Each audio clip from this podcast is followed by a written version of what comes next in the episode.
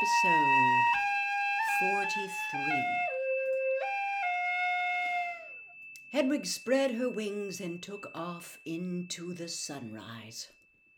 Harry watched her out of sight with the familiar feeling of unease back in his stomach. He had been so sure that Sirius's reply would alleviate his worries rather than increasing them.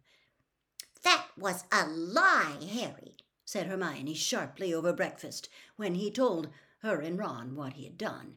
You didn't imagine your scar hurting, and you know it. Well, so what? said Harry. He's not going back to Azkaban because of me.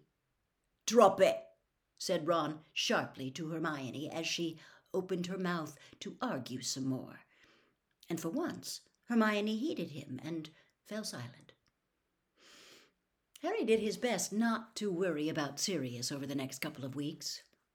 True, he could not stop himself from looking anxiously around every morning when the post owls arrived, nor late at night before he went to sleep prevent himself seeing horrible visions of Sirius cornered by dementors down some dark London street. But between times he tried to keep his mind off his godfather. He wished he still had Quidditch to distract him. Nothing worked so well on a troubled mind as a good, hard training session. On the other hand, their lessons were becoming more difficult and demanding than ever before, particularly defense against the dark arts. To their surprise, Professor Moody had announced that he would be putting the Imperius Curse on each of them in turn to demonstrate its power and to see whether they could resist its effects. But but you said it's illegal, Professor, said Hermione uncertainly as Moody cleared away the desks with a sweep of his wand, leaving a large clear space in the middle of the room.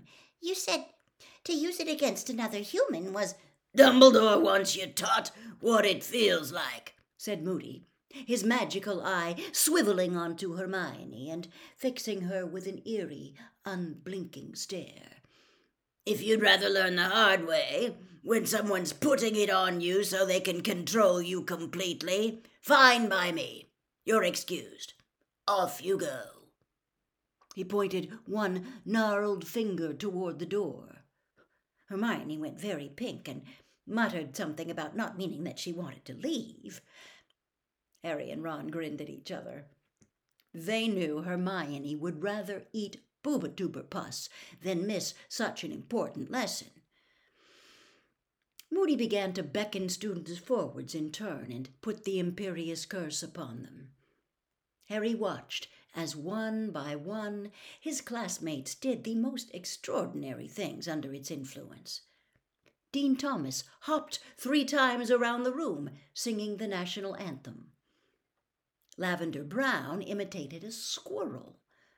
Neville performed a series of quite astonishing gymnastics he would certainly not have been capable of in his normal state. Not one of them seemed to be able to fight the curse off, and each of them recovered only when Moody had removed it. Potter, Moody growled. You next. Harry moved forward into the middle of the classroom, into the space that Moody had cleared of desks. Moody raised his wand, pointed it at Harry, and said, Imperio! It was the most wonderful feeling. Harry felt a floating sensation as every thought and worry in his head was wiped gently away, leaving nothing but a vague, untraceable happiness. He stood there feeling immensely relaxed, only dimly aware of everyone watching him. And then he heard Mad Eye Moody's voice, echoing in some distant chamber of his empty brain. Jump onto the desk! Jump onto the desk! Harry bent his knees obediently, preparing to spring. Jump onto the desk! Why, though? Another voice had awoken in the back of his brain. Stupid thing to do, really, said the voice. Jump onto the desk! No, I don't think I will, thanks, said the other voice, a little more firmly. No, I don't really want to. Jump! Now! The next thing Harry felt was considerable pain. He had both jumped and tried to prevent himself from jumping. The result was that he'd smashed headlong into the desk, knocking it over, and, by the feeling in his legs, fractured both his kneecaps. Now that's more like it, growled Moody's voice, and suddenly Harry felt the empty, echoing feeling in his head disappear. He remembered exactly what was happening, and the pain in his knees seemed to double. Look at that, you lot! Potter fought! He fought it and he damn near beat it!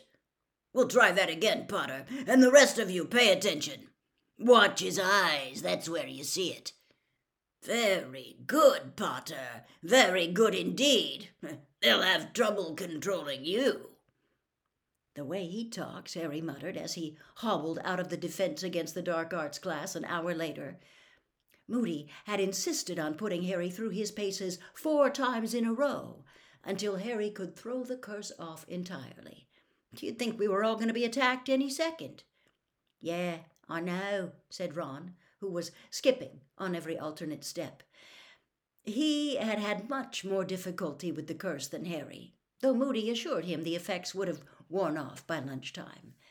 Talk about paranoid.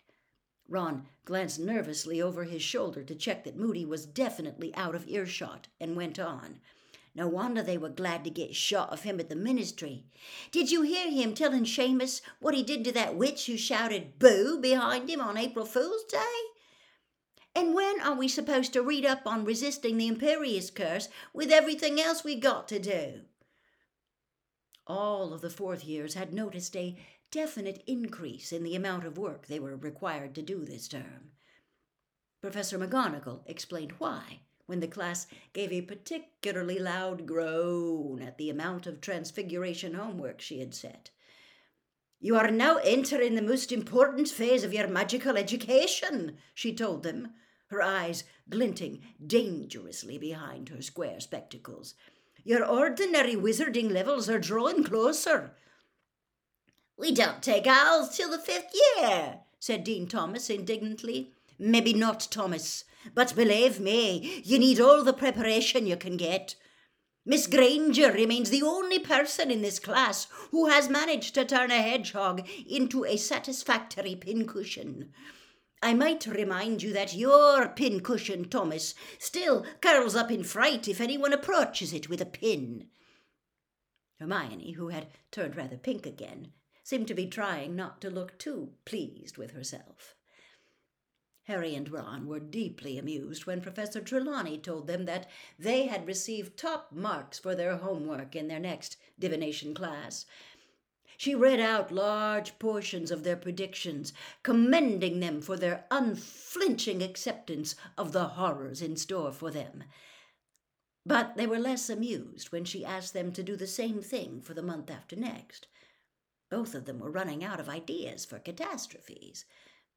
Meanwhile, Professor Binns, the ghost who taught history of magic, had them writing weekly essays on the goblin rebellions of the 18th century. Professor Snape was forcing them to research antidotes. They took this seriously, as he had hinted that he might be poisoning one of them before Christmas to see if their antidote worked. Professor Flitwick had asked them to read three extra books in preparation for their lesson on summoning charms. Even Hagrid was adding to their workload. The blast ended Skrewts were growing at a remarkable pace, given that nobody had yet discovered what they ate. Hagrid was delighted, and as part of their project, suggested that they come down to his hut on alternate evenings to observe the Skrewts and make notes on their extraordinary behavior. I will not, said Draco Malfoy flatly when Hagrid had proposed this with the air of Father Christmas pulling an extra large toy out of his sack. I see enough of these foul things during lessons, thanks. Hagrid's smile faded from his face. You'll do what you're told, he growled, or I'll be taking a leaf out of Professor Moody's book. I hear you made a good ferret, Malfoy. the Gryffindors roared with laughter. Malfoy flushed with anger, but Apparently, the memory of Moody's punishment was still sufficiently painful to stop him retorting.